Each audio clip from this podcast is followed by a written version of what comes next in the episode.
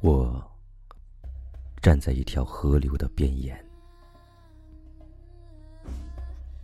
他们说天都快黑了，回去吧。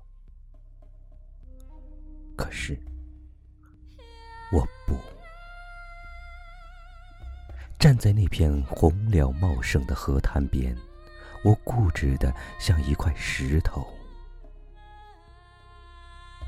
夕阳开始在对岸缓缓沉落，满天燃烧的晚霞映红了原本清澈如镜的江水。这条叫汨罗江的河流，此刻像一个血色的破折号，而我要寻找的，正是这破折号后面的两千多年前在此淹没的那个清瘦的身影。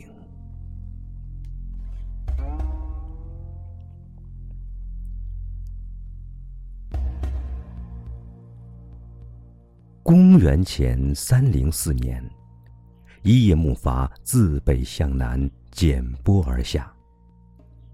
船头上，四十三岁的楚国左徒屈原形容憔悴，衣袂单薄。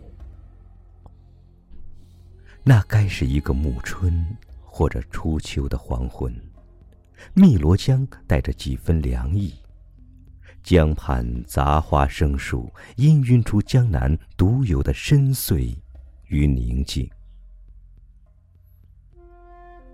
一路抑郁又行吟不止的三闾大夫，终于在玉寺山下停舟寄缆，结庐而居。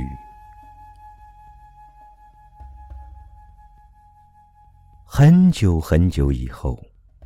经过这里的人，还依稀可听到当年三闾大夫与渔夫的一段对话：“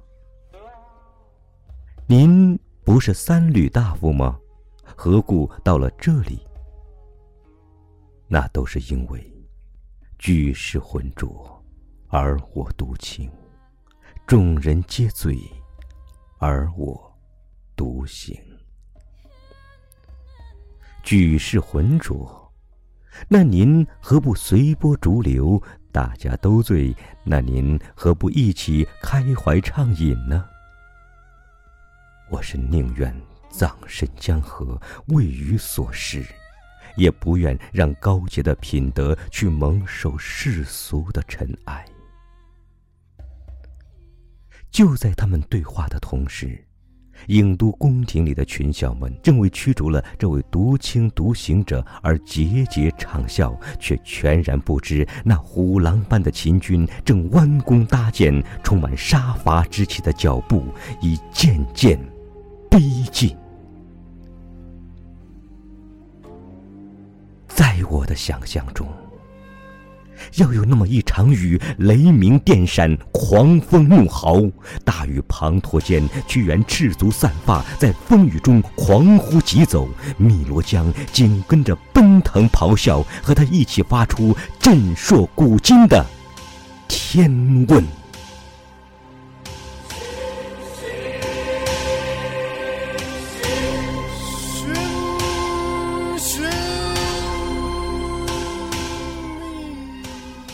只是那场风雨，并没能唤醒昏聩的君王，却使楚国的大厦摇摇欲坠。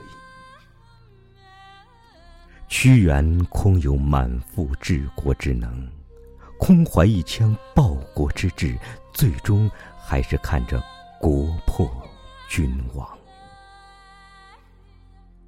痛心绝望之下。只得怀石碎自汨罗以死。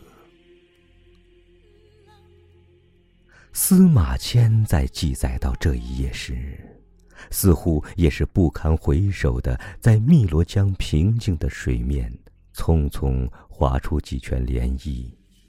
后来的人则带着几许悲怆，想象那个孤独的身影赴石沉江之时，天上的月亮是怎样一脸苍白的躲进了云层。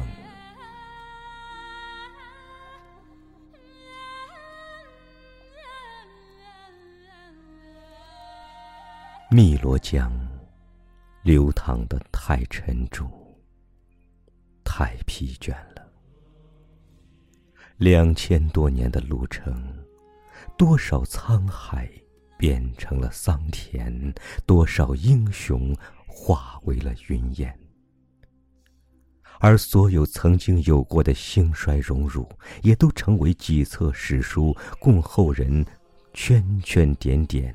任意评说，唯有汨罗江还在默默流淌。